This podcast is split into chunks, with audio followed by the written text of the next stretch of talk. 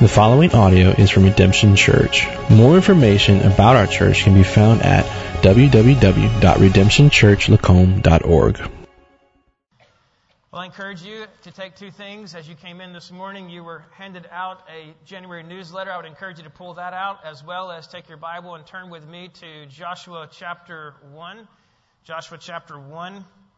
As I mentioned, if you are visiting with us, uh, we do what's called Month of Prayer in the Word. We've been doing this for many years. We begin our year to remind us of these two very important spiritual disciplines in the life of us as believers as well as as a church to make certain that we are understanding the two foundational principles of a church prayer and fasting and as you're turning there i just want to say a word of thanks to some of you many of you know that my brother uh, passed away this past Monday by a heart attack at age of 53. Um, many of you prayed for him. He was my brother who fought COVID uh, a couple years ago. Uh, God gave him a second chance after that, and uh, this past Monday he had a heart attack and suddenly passed away.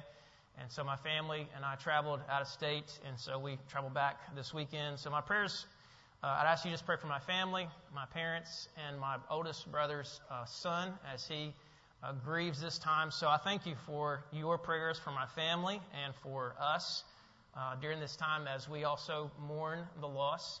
Uh, so you've been gracious. Many of you who knew sent texts and uh, phone calls. So we greatly appreciate uh, your support. So today I stand uh, not in the strength of Byron Brown, but in the strength of Jesus. So as I come to you to deliver this word, it's a word by which God had given me, and that I wanted to be here to deliver to you today.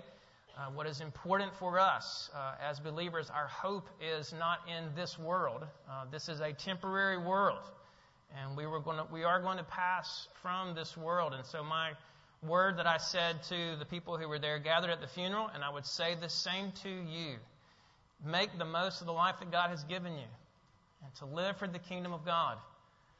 And every one of us one day is going to close our eyes to meet our King. You don't know if it's going to be at 83 or 53 like my brother, but I guarantee you every one of us is going to meet him. And my challenge to each of you is to be ready. And one of the ways by which you can be ready and be prepared are the things that I've mentioned to you last Sunday and the things that I'm going to say to you today. If you want God to use your life, you can't do it by putting your life on cruise with God. We have to pursue Him, to study the Word, to meet with Him, and the things that I want to challenge you through this month these things are not just to busy your calendar or our church calendar, but these events that we put together during the month of prayer and the Word is so that we can actually humble ourselves and genuinely seek the Lord. A way of resetting our spiritual walks with Him that we're often so prone to drift in our walks. And January is a great time for us to come together as a church, and I would say the same to you for you at home is that you would take this month to really evaluate and genuinely seek the Lord through prayer and a refocus on God's Word so that God can truly be preparing you and us as a church so that we can make the most of our lives. And so now I encourage you to take that sheet that I asked you to take, pay attention to because I just want to draw your attention to this. We gave it to you last week. We gave it to you again this week. I did a poor job of really explaining this sheet last week of the opportunities that are in front of you, in front of us as a church for this month of prayer and the Word. Uh, starting this coming Wednesday night, we'll be, we will resume our Wednesday night ministries and we will have our night of prayer and worship and the Lord's Supper. But that begins with a time of a meal, a fellowship meal at 5 o'clock, where we'll come together it's going to be a soup bar. It's going to be broccoli and cheese soup. If I can entice you a little bit, potato soup. And then there's going to also be chicken noodle soup. And there's going to be bread. And there's going to be salad. It's an opportunity for us to come together and just generally fellowship together. And then we come in here at 6.30 and then we pray together. We worship the Lord. We pray together. And each of our Wednesday nights through the month of January is going to be that focus. Simply to hear from God and to seek His face. So I'd encourage you, if you want to come, you need to sign up for the meal on Tuesday. And then this coming Saturday, gentlemen, we're going to have a men's prayer breakfast at 7:30. It's going to be a potluck. I would encourage you to come to these, come to that. All of these things you can sign up for either by going to our month of prayer website page. It's on our website. You can click the month of prayer banner, and all this is going to be pulled up. There's hyperlinks, so you can click on those things. Or if you have our app, you can click on them there. But I want to encourage you men to come. I'm going to be challenging you to be a man of prayer, to be a man that leads your family, that leads your home. I want to encourage you to be here to start your year off right as we will pray for one another. And then next Sunday, January the 14th at 9 o'clock, it's not on the paper, our preschool ministry leaders, Tim and Angie, are going to be leading all the parents. They're going to meet together just so they can hear, they can share with what your kids are learning uh, in the preschool ministry, and then take some time then to pray together for the preschoolers as well as your families. And then uh, next Sunday, immediately after church, is going to be our community prayer walk. It's going to be our first time we've done this. Uh, Caleb, my student uh, pastoral intern, is, is going to be leading that time. Uh, we're going to have a meal together. That's going to be provided for you. You just need to sign up for this. And then we're going to get assignments. And you say, I never prayer walked before. Well, it's praying and walking. It's pretty simple. And we're going to give you some instructions of where to go, how to do that. We're going to be praying over schools and communities and neighborhoods. And we're going to get instructions and we'll break out the teams and send people out. And don't worry, we won't put you in a place where you feel like that you haven't done that before. But if you want to learn how to prayer walk, I would encourage you to be a part of this. It's something that when we go on mission trips, it's something that we do.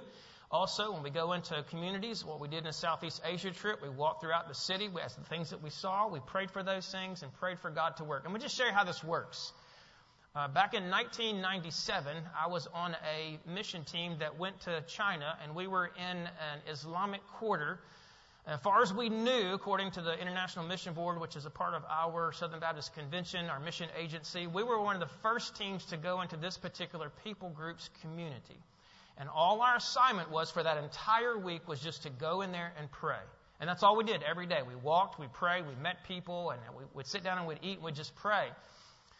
One of the last days we were there, we were walking by this school and we just prayed for it, but we were invited into the school. Now, if we had not been there walking this particular quarters, what I'm about to tell you would have not have happened we put the relationship with that particular principal. This is in a, a, Muslim quarter, and that principal of that particular school invited our leader and our school to return back many years succeeding that to go back and to do sports camps into that particular Muslim school to be able to do sports camps and share the gospel. That happened because we were there prayer walking, and God opened the door for many people to go again. So I just want to encourage you don't think it's just some small thing. This is an important thing. Everything of God's movement has begun with prayer. So I'd encourage you to become to be a part of that. Then again, next Wednesday after that, the 17th, again, another prayer night. And then next two weeks from this Sunday, on the 21st, if you're just following your paper, I'm just talking from memory, is there's going to have some prayer gatherings in some homes uh, throughout the parish. There's going to be one in Slidell, one in Pearl River, one in Lacombe, and one in Covington. And you'll see the host homes in the back of your paper there in Slidell. Adam and Jessica Thibodeau are going to be hosting that. I'm going to lead that prayer time. The Pearl River location is hosted by Robert Patrice Sims. Uh, John Jameson is going to be leading that time. Uh, Jacob and Pam Changers is going to be hosting Lacombe, and Andrew is going to be leading that prayer group. And then in Covington, hosted by Norman and Chung Chi. And then John DeGarris is going to be leading that time. There's a sign up for each of those. If those things fill up and it pops you to a wait list, don't worry. We'll contact you. We do have overflows prepared for in case those homes get uh, filled up. We get together, we fellowship a little bit, and then we pray. You say, what do you do in those times? We pray. We seek the face of the Lord because we want to humble ourselves, because we want to see God move and work. It's been some sweet times when we've done those particular gatherings. And you'll see those last couple of opportunities that's there on Wednesday. So I would encourage you to make the most of this month. Put yourself in these places. If you say you don't know how to pray, one of the ways that you learn how to pray is listening to other people pray. And I just want to encourage you to remember this prayer is not about eloquence, prayer is about sincerity of your heart. Whether it's three words or 30 words, God is looking at the heart. So I want to encourage you to come. Well, today we're going to study the Word together. Joshua chapter 1. Just as a reminder from last week, I want to give you the definition again. We talked about fasting. I challenged you last week to consider, as we move into this month, things that's in your life, whether it is a person or maybe a decision or maybe direction or maybe a burden that you feel like that you need to really commit to the Lord this year to fasting and prayer. That you would genuinely consider and take the time to do that. Maybe you haven't done that this far this past week. We got three weeks left in the month of January. And I would encourage you to truly, truly consider this. This is the definition I gave you regarding fasting. Fasting is primarily restraining oneself from food for a specific time, combined with prayer in order to focus on God more intently and to present a specific need to Him. So your fasting is your self-denial, your way by which you're humbling yourself before the Lord, and then your prayer is you're seeking the face of God and you're laying your need before Him. Whether you fast breakfast, whether you fast lunch, or whether you fast dinner, whether you do all of it, just find a time. But here's what I want to encourage you to do. If you're fasting, don't just busy yourself during the meal that you're fasting from. The purpose of fasting is to substitute the meal with pursuit of God. So if you're fasting from breakfast, then take the time that you would normally have breakfast and genuinely get on your face before the Lord and lay your needs before Him and seek Him. Whether you're doing that once a week, twice a week, you decide that between you and the Lord. There is no perfect number. It's simply just saying, I'm going to do this. You may have never fasted before, then I would challenge you to do it because simply fasting is seeking the face of God more intently than just praying with, with your particular needs. So that was what I mentioned to you last week. I won't repreach the sermon. I would encourage you, if you didn't hear what I taught you last week, I would encourage you to go back and hear that word. Now, what I do, my pattern is the month of prayer and the word. I give the first sermon on prayer. The second one, I want to teach you about the word of God and the importance of that. This is not just simply say, hey, do it. You know you need to do it, but why do we need those things and what does God promise us to do? Joshua chapter 1 is a great passage of Scripture for us to evaluate in regards to the challenge that Joshua was given by God in regards to the assignment that God had given him that he's about to take on a huge responsibility. And here's what I want you to get with this. If Joshua is going to be having this major assignment by God, and God then is going to give him some rules to say, in order for you to be successful in this, you're going to need to be able to have the Word of God. And you're going to need to make sure that you're obeying all of it. Otherwise, success is not going to be happening to you. So I want to bring to you this morning the sermon from Joshua chapter 1 called Strong, Courageous, and Success with God's Word in 2024. Strong, courageous, and successful with God's Word in 2024. Now, if you're immediately thinking about what successful means in your definition regarding what the world considers in regards to success. That's not necessarily what I am talking about. I'm talking about the success by which God is outlining very clearly here in Joshua chapter 1. Our Americanized mind is often tilted when we think about success. We think of success regarding money and possessions. We only think of worldly and material things. That's not what Joshua was told by God. But God is going to tell him to be strong and courageous. He's going to give him a very strong command, and then there's some conditions to the success. So, what we're going to do most of our time this morning is to look at the conditions that God gives Joshua in order to be successful. But in order to understand that, we're going to look at the assignment that God gave him. We're going to look at the command that God gave him. Then we're going to look at the conditions for the success that God gave him. And those conditions are all based upon what Joshua is going to do with the word that he had. So let's read the word together. Joshua chapter 1. We're going to read verses 1 through 9, and we'll begin to go back and then we'll unpack those. And also, we'll be looking at Numbers chapter 13. So at some point, I would encourage you to find that spot as well. Joshua chapter 1, verse 1. After the death of Moses, the servant of the Lord, the Lord said to Joshua the son of Nun, Moses' assistant, Moses, my servant is dead. Now therefore arise and go over this Jordan, you and all this people, into the land that I am given to them, to the people of Israel. Every place that the sole of your foot will tread upon, I have given to you, just as I promised to Moses. From the wilderness and this Lebanon, as far as the great river, the river Euphrates, all the land of the Hittites to the great sea toward the going down of the sun shall be your territory. No man shall be able to stand before you all the days of your life, just as I was with Moses, so I will be with you. I will not leave you or forsake you. Be strong and courageous, for you shall cause this people to inherit the land that I swore to their fathers to give them. Only be strong and very courageous, being careful to do according to all the law that Moses, my servant, commanded you. Do not turn from it to the right hand or to the left that you may have good success wherever you go. This book of the law shall not depart from your mouth, but you shall meditate on it day and night, so that you may be careful to do according to all that is written in it. For then you will make your way prosperous, and then you will have good success. Have I not commanded you? Be strong and courageous. Do not be frightened, and do not be dismayed, for the Lord your God is with you wherever you go. Let's talk about the assignment that God is giving Joshua. Has anybody ever given you a task or an assignment from your employer you thought was a little bit over your head, that was a little bit more than you probably could think that you could handle? Well, whatever you're thinking of in that moment, it pales in comparison to what God is giving Joshua. Moses has been an amazing leader for the people of Israel for 40 years. They've walked through the wilderness. He's led them out of Egypt, and now Moses has died. And now the time for the torch has been passed to Joshua. He's not leading five people. He's not leading 50 people. He's leading in estimates about 2 million people. This is a massive task that God is giving him. And we know this assignment that has been given him is now it's his job to lead them out of the wilderness and actually into the promised land that the people of Israel were actually supposed to get initially when Moses was going to lead them out of Egypt. We see it very clearly there. If you would, would look again at verse 2 Moses, my servant, is dead.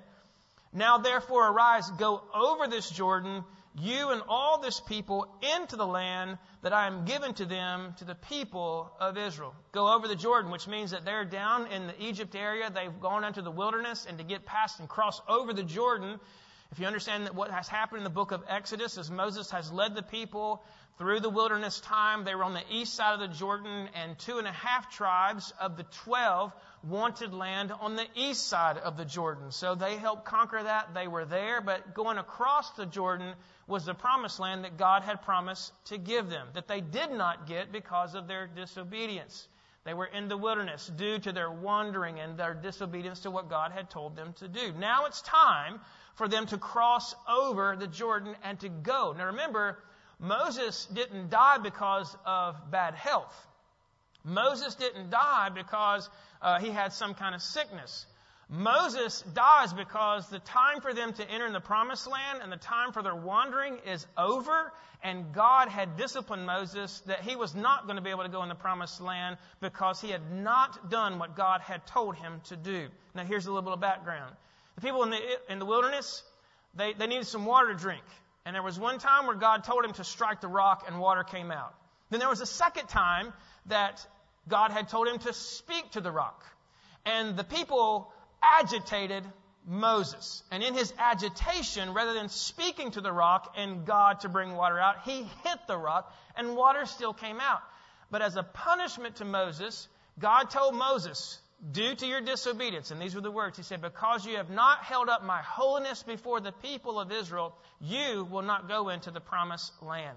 And so when you get to the end of Exodus, then in the end of Deuteronomy, what happens is Moses is only allowed to see it, but not to go into it. And so what has happened in just preceding this book, just one chapter removed, if you would just flip back one page to the end of Deuteronomy, you'll see the summation of what happens. The Bible actually tells us that Moses was still in good health. He's still fine. It actually tells us in verse 7 of Deuteronomy chapter 34 when Moses was 120 years old when he died, his eye was undimmed and his vigor unabated. Let me translate that for you. He's still kicking good. But because of his disobedience, God's not allowing him to be able to go in. And so it's time for God's going to take his life, and then now it's Joshua's turn, who's been kind of his right hand man.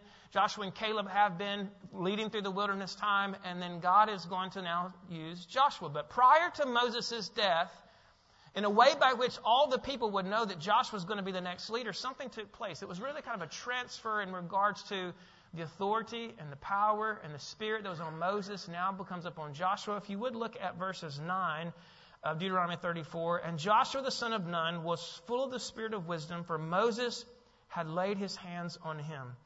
So the people of Israel obeyed him and did as the Lord had commanded Moses.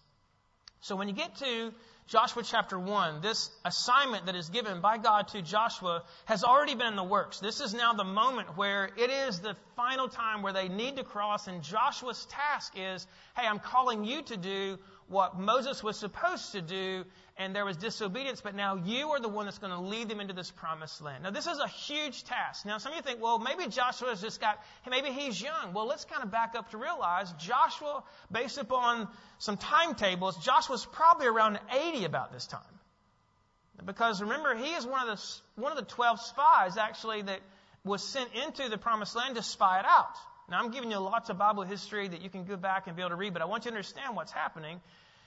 Well, he and, he and Caleb were the only two spies that actually is going to live of the older generation. All the older generation is going to die off in the wilderness. They're in the wilderness for 40 years. So, according to what Caleb says, now Caleb in Joshua chapter 14, verse 7, you can write this verse down. To use Caleb's age, in Joshua chapter 14, Caleb said he was 40 when, when Moses sent them in into the wilderness to spy out. Now, if Joshua is around that same time frame that we're estimating, then in this moment, after the wilderness, so now he's about 80 years old, that now God is calling him to lead this massive group of people to an amazing thing. This is not going to be a one day task. Because when you think about the geographical region that God is telling Joshua to lead them in, it's massive. If you look at verses 4, now I know that we just kind of read it, but what is being laid out for Joshua is actually the geographical boundaries of the land that they're supposed to conquer. He gives them all of the coordinates, and I don't have time to be able to show you a map, but in all those particular coordinates, he's basically saying this is your north, this is your east, this is your west, and this is your south. All that land. Now, just to tell you in summation here, it equals to about 12,000 square miles. This is a small task. Joshua, go get it. Now, this is not just walking over to this task and to be able to walk into land that's uninhabited. If you remember, when, when Moses sent the people into the promised land to spy it out, Joshua and Caleb says, let's go get it. The other ten came back and said, the cities are fortified and the people are big. And I'm paraphrasing it. And so the people got afraid. Now, if you remember also that when they were there, that the land was so blessed in regards to what they could get there. If you remember, there's this one story where they cut a cluster of grapes, and the cluster of grapes is so big, they carry one cluster of grapes on a stick between two people. I'd like to seen that grape. That's pretty massive, right?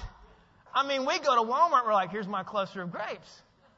So we get the picture that's amazing. And so this is the background in regards to what has happened. So that, that, the, the place that Joshua is supposed to lead is inhabited with lots of people. Yes, it's lush, it's beautiful, as the phrase, it flows with milk and honey, meaning it's just glorious, but yet there's all these people. So when God tells Joshua to go, he knows this land is inhabited with people who are not God worshippers, and they're going to have to go in this land, and they're not going to yield it willingly. So this means it's going to be a task for them in regards to what God has given him to do. Now, this is not going to be an overnight thing.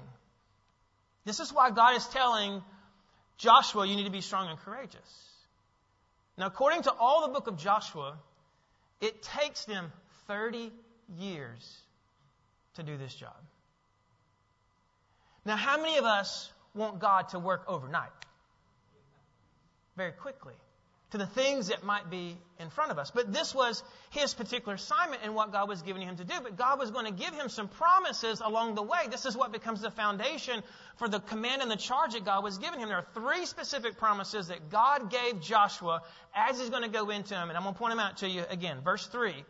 Look at the first one. Every place that the sole of your feet treads, I've given to you. Meaning, wherever you go, it's yours. That's the first promise.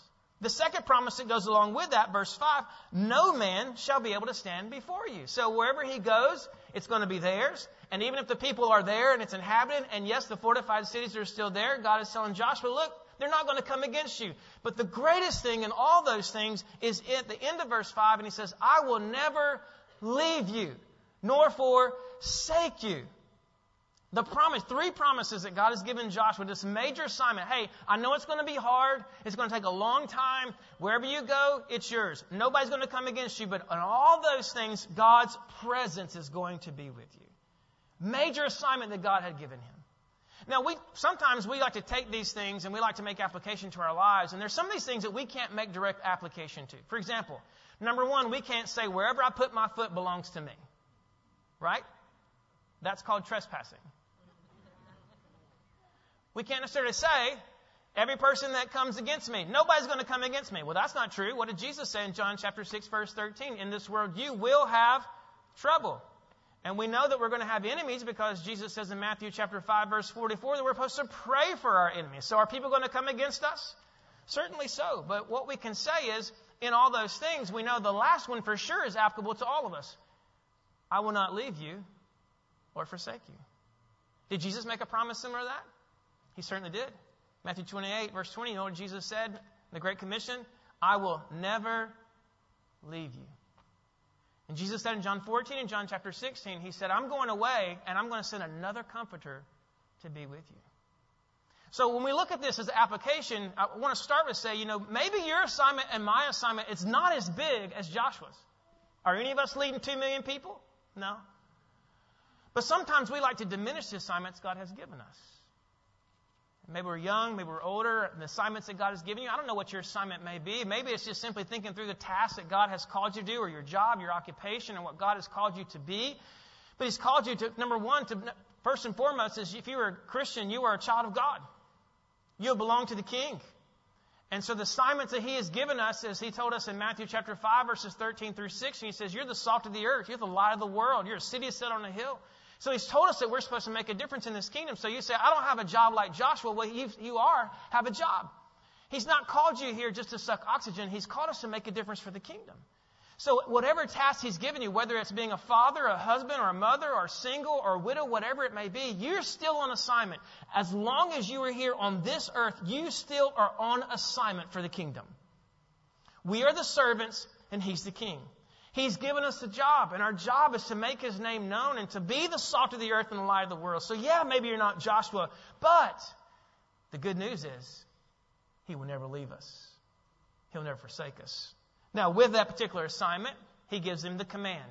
That command is right there that you've heard me say it. It's in verse 6, it's in verse 7, and it's again in verse 9. What is the command? Be strong and courageous.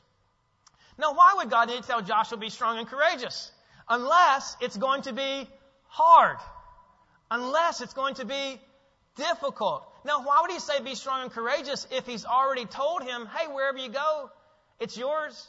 Wherever you go, nobody's going to come against you. Wherever you go, I'm going to be with you because he knows that Joshua is like us, that we are human and we're prone to fear and worry. But in the midst of that, but his strength and his courage is not based just upon his determination. His strength and courage is based upon what God had just told him. Wherever you go is yours. No one's coming against you, and I'm going to be with you. So his strength and courage is not based upon his intellect or his ability or favoritism. It's the fact, he says, be strong, and courageous based upon these three promises. So in regards to our lives as believers and the things that God's called you and me to do, to be strong and courageous, to do what God has called us to do, our strength and courage is not just trying to get ourselves built up in the morning, trying to give ourselves a pep talk. Okay, you can do this today. You can do this today. Our strength and our courage is rooted in the character of God, the promises of God, the words of God. So when you have a difficult thing at work, you have a difficult thing at home, you have a difficult thing that you have to work through. So, for example, when I'm staying with my family, telling the difficulty of walking through sadness and grief, the promises that we hold to is the fact of what God says to us in 2 Corinthians chapter 1. I say this to all of you. God promises to be a God of all comfort. So we're strong and courageous in regards to all of our lives. So if you're facing an enemy at work, for example, you're facing an enemy that may be in your family. Well, you stand not because you're going to be greater than they are, but you're going to stand on the promises that says the kindness of the Lord leads to repentance. Romans 2 5. You stand on truths. And so this is what's going to hold Joshua. When he's going to go into those battles, it's going to be hard. When he's going to go in those territories where the cities are fortified. When he goes in those cities that says it has the descendants of Anak that are extremely tall. There's going to be some giants. What's going to give him the courage then? Because if he looks at, if he's just basing on what he sees, that's where fear comes in. But what he has to do is to depend upon what God has said. Now listen close. You say, where does this connect to the Word of God? Now listen close to what I'm about to tell you. God was speaking verbally to Joshua. God has spoken to us through His Word. God's spoken Word is the same as His written Word. And so we hold to what is true. If you're waiting for God to speak to you before you do something, then you might be waiting a long time because He's already spoken. Because God has spoken to us with all of these 66 books of how and what He wants us to be able to do. Now, it's three times he told him, be strong and courageous, and they are in the imperative tone in the Hebrew language there because he wants him not just think about it, he wants him to do it. He has to be decisive. Okay, I'm going to do this thing. Now, why is it that God is telling him to be strong and courageous? A little bit of history here. Turn now to Numbers chapter 13. I want you to give you a little background in this strong and courage in regards to what God has called them to do. In Numbers chapter 13, remember, this particular assignment, listen closely to me, was 40 years in the making. This assignment was 40 years in the making because the people have been wandering in the wilderness for 40 years. But something was said to them that's actually being repeated now in Joshua chapter 1. When Moses sent out the 12 spies, all the way back here, 40 years prior to this, in Numbers chapter 13, he mentions to them something identical to what now the Lord is telling Joshua. Look with me at verse 17 of Numbers chapter 13, verse 17 through 20 is what we're going to read. Moses sent them to spy out the land of Canaan and said to them, Go up into the Negev and go up into the hill country and see what the land is and where the people who dwell in it are strong or weak, whether they are few or many, and whether the land that they dwell in is good or bad, and whether the cities that they dwell in are camps or strongholds, and whether the land is rich or poor, and whether there are trees in it or not. But be of good courage and bring some of the fruit of the land now, the time was the season of the first ripe grapes. Now, Moses is acknowledging, hey, there might be some hard places, might be some good places. But let me remind you of a promise that God had already given the people of Israel, already given Moses. Remember, they're going out to spy it out, but God had given them a promise, just like God had told Joshua. Look at verses 1 and 2 of Numbers 13. The Lord spoke to Moses, saying, Send men to spy out the land of Canaan, which I am what? giving to the people of Israel. He didn't, listen closely, he didn't send out the spies to check to see if it was possible. He sent out the spies just so they would scope out the land. But God already promised, I'm giving it to you. And that's the same thing that God has told Joshua now. Wherever your foot steps, it's yours. Anybody who comes against you, don't worry about it. It's the same promise that God gave them 40 years before, and now 40 years of discipline has come to fruition, and now it's 40 years of assignment now in the making for Joshua. This is why God is saying to Joshua, be of good courage. I think it's also to be courageous and strong because Joshua also knows how people were 40 years ago. 40 years ago, there were people who said, We can't do it. But do you know what Joshua and Caleb said after they came back? Chapter 14 of Numbers, notice what Joshua and Caleb said to the people. We'll start at the, the middle part of verse 7, Numbers 14. The land which we passed through to spy it out it's exceedingly good land. If the Lord delights in us, He will bring us into the land and give it to us, a land that flows with milk and honey.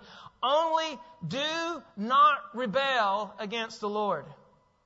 And don't fear the people of the land, for they are bread for us. Their protection is removed from them, and the Lord is with us. Do not fear them. I hope that you see the three truths that God is reminding Joshua of right here 40 years ago. He told them here in Numbers 13 and 14, the land is yours. Joshua and Caleb said, hey, don't worry about the people. And thirdly, he says, and God's with us. So God is reminding him 40 years later in Joshua chapter 1 of the exact same promises. Hey, it's yours. Hadn't changed.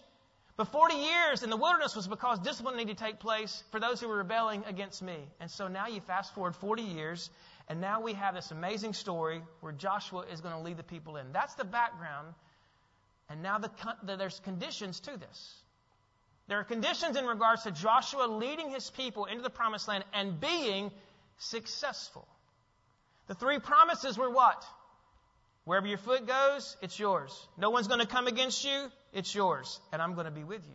That's the promises, but listen closely to me. The promises is what God means when they come to fruition. That's what He defines as success. So when God tells Joshua, be strong and courageous, courageous, and then you will be successful, The success was the completion of going into the land and accomplishing it, coming against the people and the people not coming against them, and then them taking over the territories. That was the success, to complete the task that God had given him. That's the success that God is telling Joshua. But there's conditions to it. And those conditions were all based upon what Joshua was going to do with this right here God's Word. We often want success. We often want God to do amazing things, but we're often not willing to put the work in to do what God's called us to do of the conditions to get the success. Let me put it to you practically. Do you want success as a husband? Let's try that one more time. Do you want success as a husband? Do you want success as wives? You want success as parents? You want success as grandparents? You want success teenagers to be able to accomplish things for God? Success college students? If we think about the, what we want, then we need to back up and say, well, what does that mean? Does that mean I've got a certain quantified number in regards to a salary? Does that mean that I've got perfect health? Is that success? Success is defined by accomplishing and doing God's word and leaving the results in the hands of God. That's success. And what Joshua is saying, what I want you to get as we start out 2024, if we really want God to move in our lives, move in our family, move in our church, then it's not going to be shortcutted in any way. The only way it's going to be is the conditions that God gave Joshua, these actually are transferable to us as well. There's no way that these would be different than for us. certainly our Simon is different, but the same truths that God gave Joshua are the same for you and me. So I want you to listen closely to them. If you are not disciplined to having time to be in the Word, then I challenge you today to begin anew. And here are the conditions that God gave Joshua. So let's walk through them one by one. What was the first condition for success that God gave Joshua? Number one, back to Joshua chapter 1 in verse 7, it was that he was to obey all of God's word and not turn to the right or to the left. Let me say it to you again. So the condition for him being courageous and successful was based on the promises. But in order for him to do that, God had told Joshua, don't turn to the right or the left, but do all of God's Word. Remember, God's spoken Word was the same as the written Word. Now we have the written Word now for us, and so the same principle will be applied. Do all of what God's. Look at it again there in verse 7. Only be courageous, strong and very courageous, being careful to do according to all the law that Moses, my servant, had commanded you. Now, here me just give you some little Bible important uh, truth here the law of Moses, by the time that Joshua is leading, has already been canonized by God Himself. I mean, the first five books of the Bible Genesis, Exodus, Leviticus, Numbers, and Deuteronomy the law of God that we say, and that's even what Jesus refers to in the Gospels, that the law. So even by the time of Joshua, the Lord is saying, hey, Joshua, the law that Moses had, make sure you do all of it. Meaning, don't pick and choose. But you need to make sure you're doing all of these particular things and don't turn to the right or to the left. What does that mean? Simply, it's a phrase that means that you are not to be able to veer off in any aspect of what God's Word has already said. Well, how do you turn to the right or the left? Let me give you three specific ways that I believe that people turn to the right or the left, meaning that they have God's Word and then they go off from the right or the left, and how that Joshua could have gone to the right or the left, I think are the same things that could apply to us. Number one, going to the right or the left of God's word is when it's done by willful negligence. Willful negligence. Meaning, if you have God's word and you know that you have the privilege to know God's word and you choose not to be in His word, then how are you going to be able to do all of His word? So willful negligence is knowing when you have the privilege to be able to have a copy of God's word and you choose not to be able to study it and to know it. Because if you don't have it, then it's, it's, it's a great place, actually. It's, it's like this. It's what we would call kind of when you're nominal in your faith. Well, I'm a Christian. When's the last time you read your word? I don't know. When's the last time that you were in the word? I'm talking about in it, not like skirting it, but in it, to be able to meet with God, for Him to change you and to challenge you. That's actually, I would encourage you on our month of prayer website. There's a devotion that goes up every week. John Jameson, our student pastor, put up his devotion this morning. It's on that very thing about being people of the Word. I would challenge you to be able to read that devotion. So, willful negligence is how you could turn to the right or the left because if you don't know it, then how are you going to how, how to be straight? For example, let's give you an illustration. Imagine you're going on a trip and you know the destination, but you don't have the map. But you think, well, I got it figured out. But what happens is if it's way off and it's got some crazy turns in it, then you're just kind of guessing. Guess where you're going to end up? Not in the right place. You have a map. And so the way by which to get there is through the Word. Let me tell you the second one. It's done by compromise. Turning to the right to the left is done by compromise. Remember, God told Joshua, make sure that you do all according to the law that Moses had given. Compromise. Do you remember this is actually the way Satan starts out the Bible? Genesis chapter 3. Remember when God told Adam and Eve, you can eat any of the trees except for what? The knowledge of good and evil. But then serpent comes right along and says, Did God actually say that? And then he turns right around and Eve answers, says, No, we're not, supposed to eat these things. And then Eve tells him, If we eat of that one, we're going to die. Then Satan comes right back and says, Did God actually say you would surely die? Let's try to compromise the truth just a little bit. And that's how we can turn from the right to the left. In our society, our society is pulling against what is biblically true. And so what happens is in compromise is turning to the right or the left when we want to hold on to the truth just a little bit and we want to take one shade off of it. That's how you turn to the right or to the left. What's the third way? A third way is willful disobedience. Willful negligence is different than willful disobedience. Willful negligence is you have the word and you just don't spend time with it. You have this particular one I'm talking about compromise, but the third one is actually willful disobedience, is when you know what it says and you choose not to do what it says. That is turning from the right or to the left. All three of those are dangerous places to be. You will not have, quote unquote, the success that God promises us in this passage of Scripture if you choose to do it your way, you may have success for a little bit, but the Bible will tell us that there's joy in sin for a season. And the Lord will discipline those whom He loves. Well, what happens? Let me give you two examples. We won't have time to turn and look at all these. Let me give you one example of success of Joshua's group doing exactly the way God told him to do it, and one example of failure, not success, for not doing what God told him to do. You can just write these down. I'll, I'll paraphrase them for you. I'll summarize the story. Joshua chapter 6. Remember, God has told them to go into the land, and wherever they go, it's going to be theirs. Wherever they put their, their foot, people aren't going to come against them. Remember, the story is Jericho, Joshua chapter 6. God tells Joshua, remember, do all that I tell you to do. Now remember, turn the right to the left would be to do something completely different. Joshua is told some very unconventional methods to conquer a city. I mean, it's to go in 12,000 square miles, and rather than conquering with this army, the first thing that God tells Joshua to do is, I want you to march around the wall. Now, if you're a military person, that doesn't make any sense. Now, according to what we know archaeology wise, the walls of Jericho were thick enough that a chariot could ride around the walls. That's pretty thick. And God tells Joshua, I want you to march around the walls, walls one time once for six days. You know, the priests are in front of you. They're going to be blowing the trumpets. But on the seventh day, I want you to do it seven times. And the last time, blow the trumpets, yell, and the walls are going crumbling down. Now that's very unconventional, is it not? Now, if you want to compromise and say, I don't know, like, can we just do one time on the seventh day? And then we'll yell. If they would have compromised and done just three times and not seven and yelled, you know what happened? The walls wouldn't have come down. And the people would have probably attacked them. But they did exactly what God told them to do. Joshua called the people together, say, hey, this is what we're going to do. Now, we're not told if there's any debate. It just says that's what they do. And they do it. And the walls come tumbling down. And guess what? The first measure of success takes place. Because Joshua has taken God's word, even if it doesn't make sense. And listen to me. That fits our culture right now.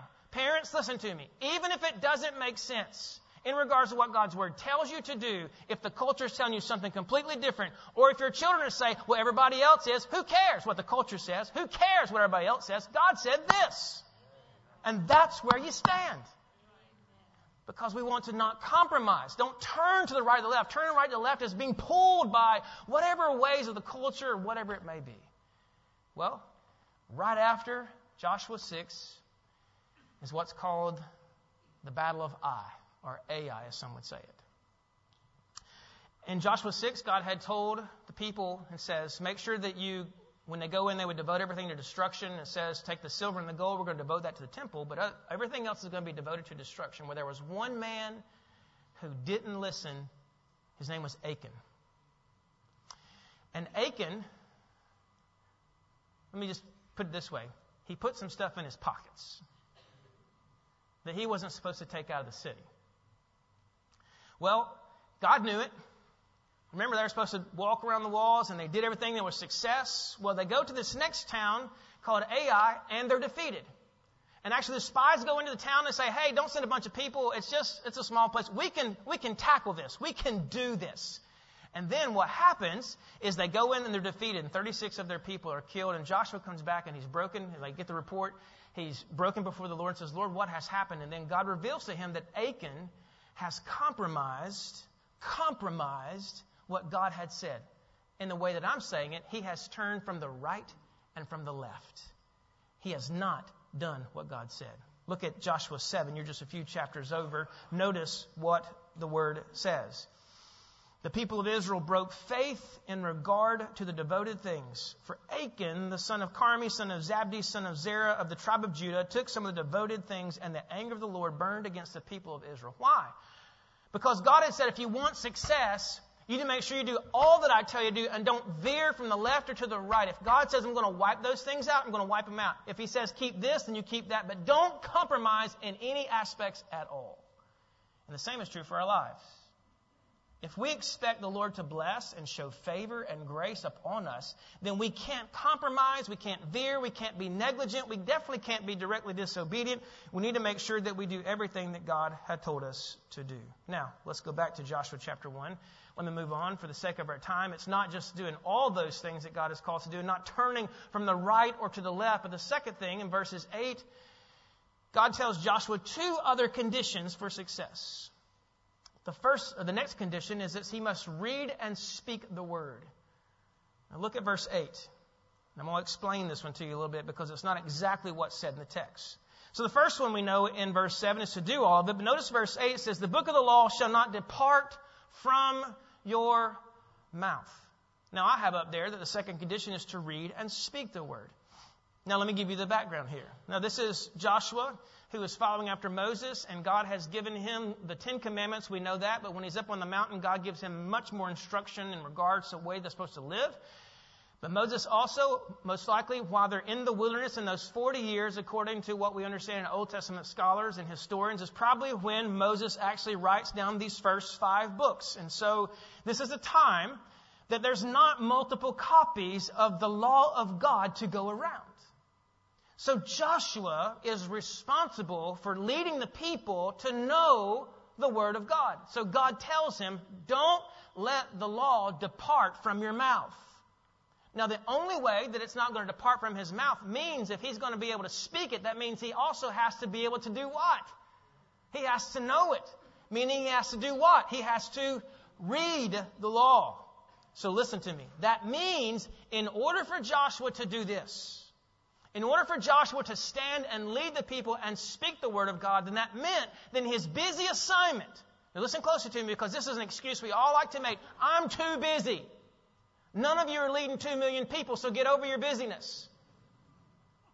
In order for Joshua to be able to speak the word of God, then that meant Joshua had to take time away from his busyness to meet alone with God and to spend time reading the word. And he didn't have an app to flip it open real quickly.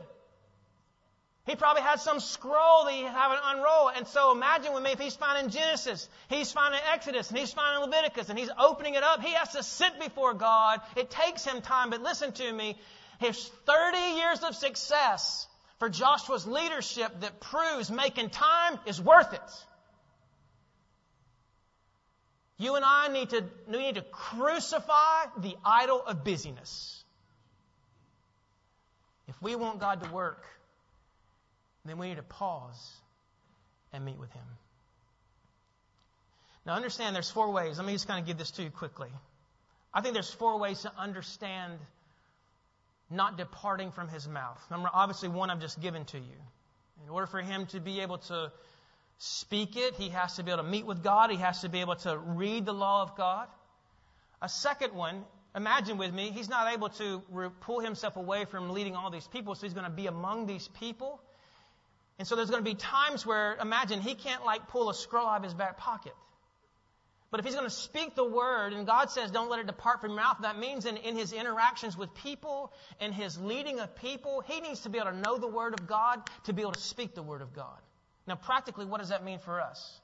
That means we need to have it in us so that we can speak it. We call that memorization. Now, some of us I know don't do a great job. I know what some of you call it, like you don't remember the address of the verse, right? Like I know, you say, well, I know this truth, but I can't remember where it's at, where it's John 4, 24, or whether it's John 3, 16, or whatever it may be. But listen closely to me.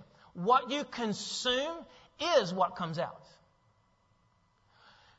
What we consume with our time and what we're watching, what we're listening, is what comes out of us. Let me just illustrate this way. When our kids were little, some of you probably had the same experience. If you feed them enough carrots and sweet potatoes long enough when they're a kid, you know what happens to their skin?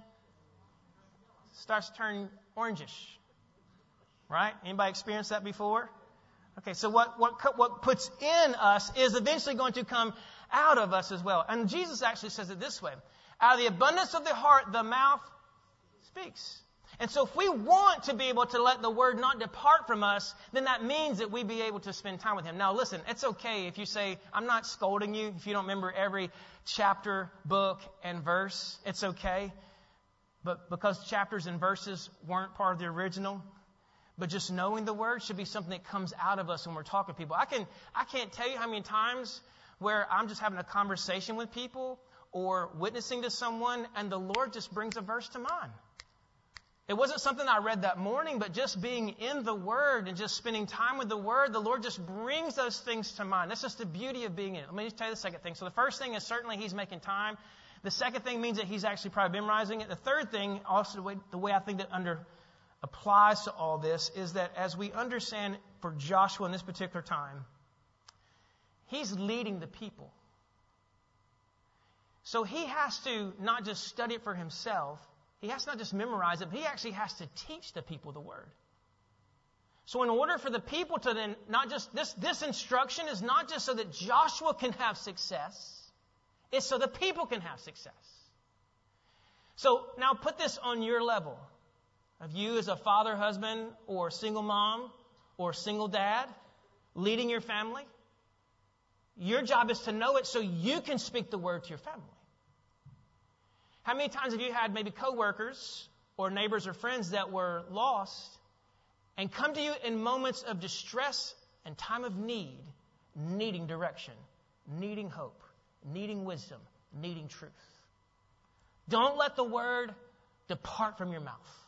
And I think there's a fourth way I think this applies. Joshua's leading people. So let me just put it to you as a question. Do you think that everything is going to go smooth for Joshua? He's leading people. Are we always good sheep? And so he needs to be able to know that, hey, so I'm just kind of placing Joshua in his leadership spot. So God's saying him, to, hey, because you can read the book of Joshua and there are times that things get difficult. And so it's in those moments that when people come against you, Joshua, let the word be what comes out of you. Hold to the word of God. So whatever your job is, whether it's a parent or whether it's you being a, trying to live out good biblical ethics in your workplace and people come against you, don't let the word depart from your mouth. Let the word trump the way you live. Well, that's the th- second condition. Let me give you the third condition. So he's told him there in verse 7 to do all the word. He's told him the secondly to make certain that you are not letting depart from your mouth that we're saying is reading and being in the word. The last one that is there is God tells him to meditate on the word. Look at the text there again in verse 8. This book of the law shall not depart from your mouth, but you shall meditate on it day and night so that you may be careful to do according to all that is written in it. Let me point out something to you about these last two conditions that connect with the first, and then let me define meditation. Do you notice, again, verse 7, he told him, told him to be careful to do all that the Moses had said. And then notice at the end of verse 8, these last two conditions, these last two conditions is not depart from your mouth. And then he says, and to meditate upon it. And notice the condition, so that you could be careful to do all that is written. Do you see the connection? The first one that he told him was make sure you do it all. But then the last two conditions actually enable Joshua and us to actually do the first. Don't let it depart from your mouth and meditate on it. And that's how you're going to be able, Joshua, to do all that is in the Word of God. Now, what does meditation mean? Meditation biblically is not what you're thinking of when it comes to Eastern religion of meditation. Eastern religion meditation is to be able to empty out your mind, to reach the state of nirvana, as it would be in Buddhism. Meditation biblically is to fill your mind with truth and to ponder the truth of God's Word. Literally, the word there, meditate, means to utter or to growl, to basically restate it. I like to illustrate it from my upbringing of a cow, that a cow chews its cud. It swallows it, it brings it back up and chews it again. Swallows it, brings it back up and chews it again. It's chewing on it to get every nutrient. I know it's kind of gross, isn't it? That's just my agricultural upbringing to be able to understand. Meditation is the aspect you want to get everything out of the Word. This is the way I like to say it, and you've heard me say it before. The goal is not to get through the Word. The goal is for the Word to get through us. So meditation is that we're looking at the Word. So those moments, like I'm saying, that for Joshua to be able to get along with God and to meet with God is to sit before Him and not just say, okay, I read my daily Bible reading plan, check. But it's actually to sit before the God and meditate upon the Word, to read the Word. So practically, like for me to prep Joshua chapter 1 for you, this didn't happen in five minutes. This is me sitting before the Lord and reading this text and reading this text and looking at the Word and unpacking these verses. And I can show you the arrows I have drawn on this particular page to point out that very point that I just showed you. That's meditating upon the Word of God. It's literally sitting before God and thinking about it. It's like a, it's like a jeweler who takes a diamond doesn't say, oh, that's amazing. That's an IS3, whatever the classification is. But it's a jeweler who meditates upon that beautiful piece of diamond. He takes his eyepiece and he looks at it and he looks at every particular side. He turns it upside down. He looks at it under the light because he wants to get every analysis of that diamond. And you've heard me say before, I love the biblical exposition because I want to make sure that we're unpacking the diamonds that are here.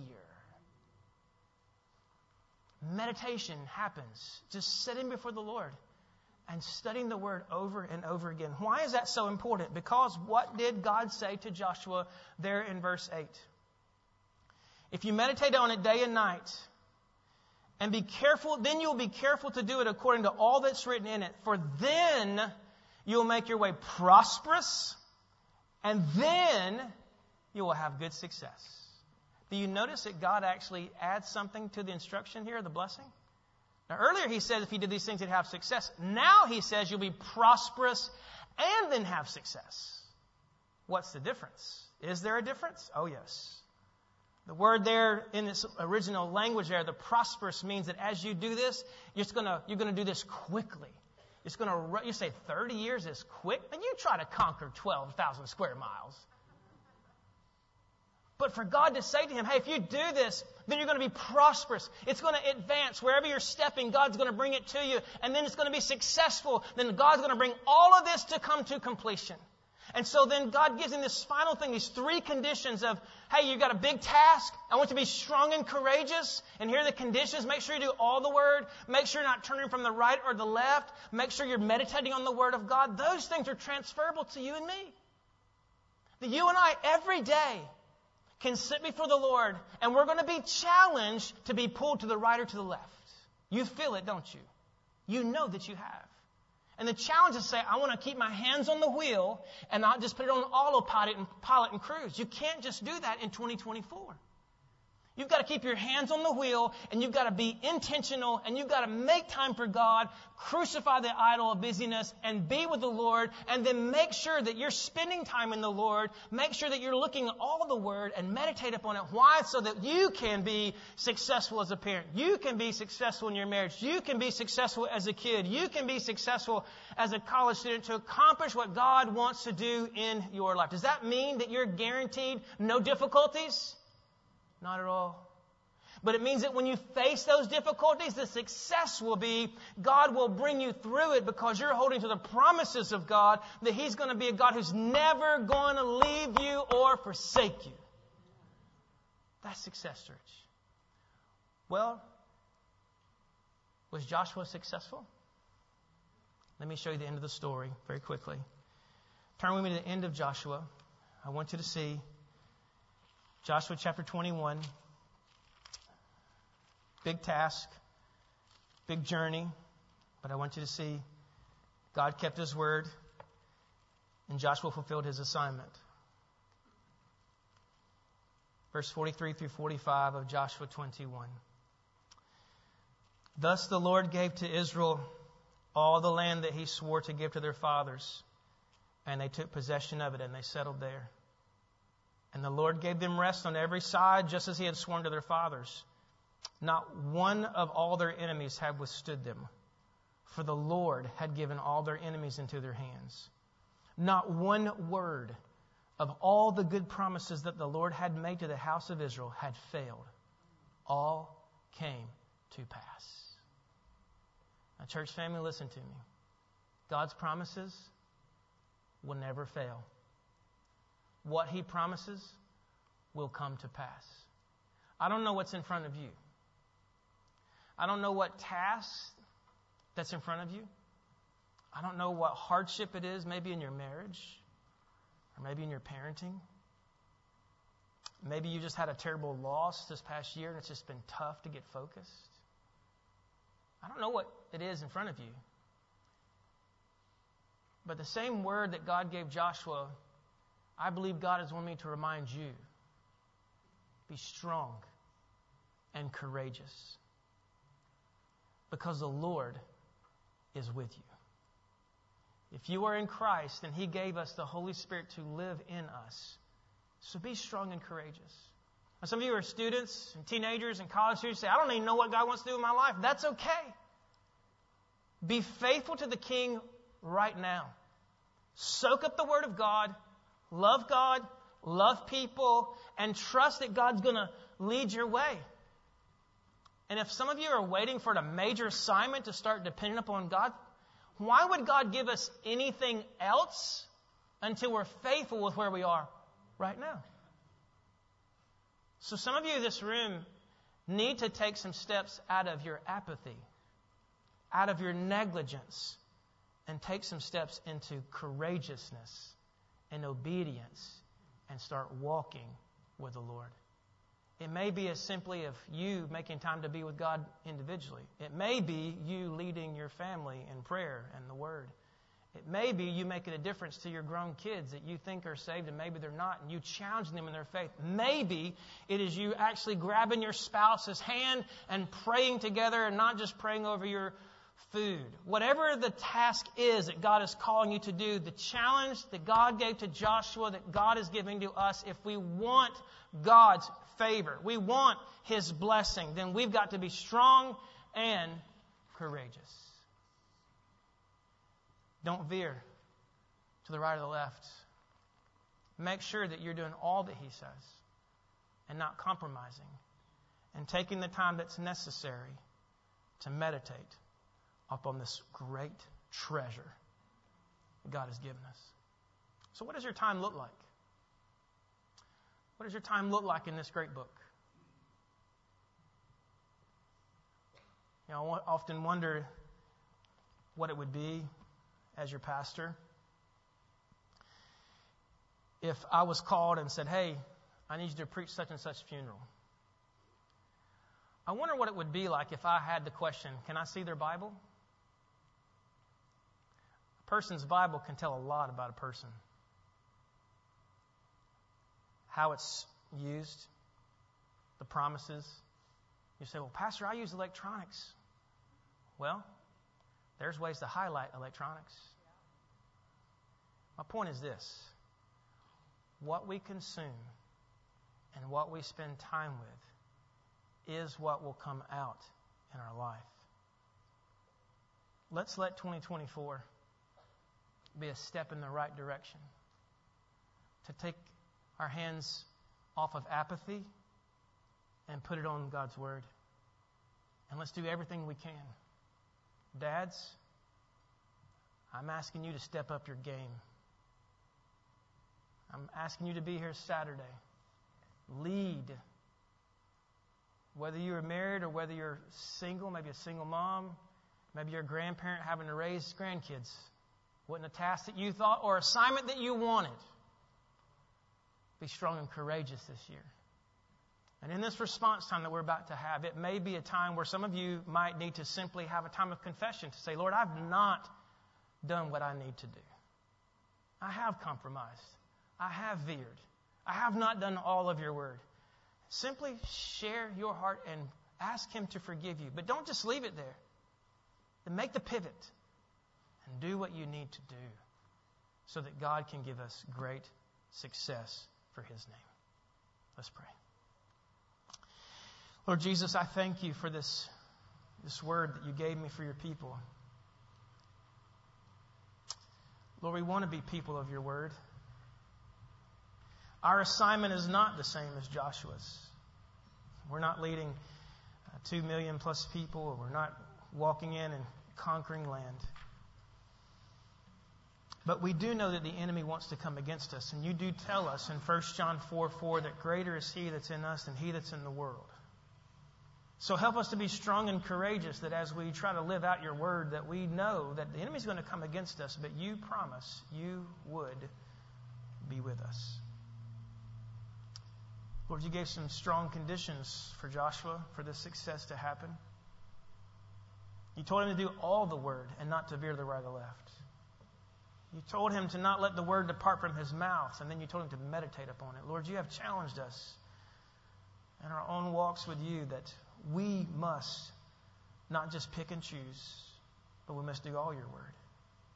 Lord, give us the power and the strength to not veer to the right or the left, but to hold to what is true, not to bend to what culture wants or what other people may say. But God, if you said it, help us to rest and do what you said. And then, God, help us to meditate, to ponder deeply, just like a jeweler ponders the beauty of a diamond. Lord, let your word sink deep in us this year. God, I pray for however you're ministering to people right now in this room and however you're ministering to those who are listening. And whatever areas you are challenging them to be strong and courageous with your word, I pray, God, that right now that they would draw a line in the sand and they would make the commitments that they need to make. Whatever it is that you're showing them, whether it's a kid, whether it's a teenager, a college student, an adult, a parent, a single parent, a grandparent, or a widow, whatever it is. Lord, let us be obedient to do what you've called us to do. And now, as we sing this song to you, God, let this just be our song of response, of prayer to you, to praise you. Lord, let us be your people of your word. In Jesus' name we pray. Amen. As we stand and as we sing, it'll be a time to respond.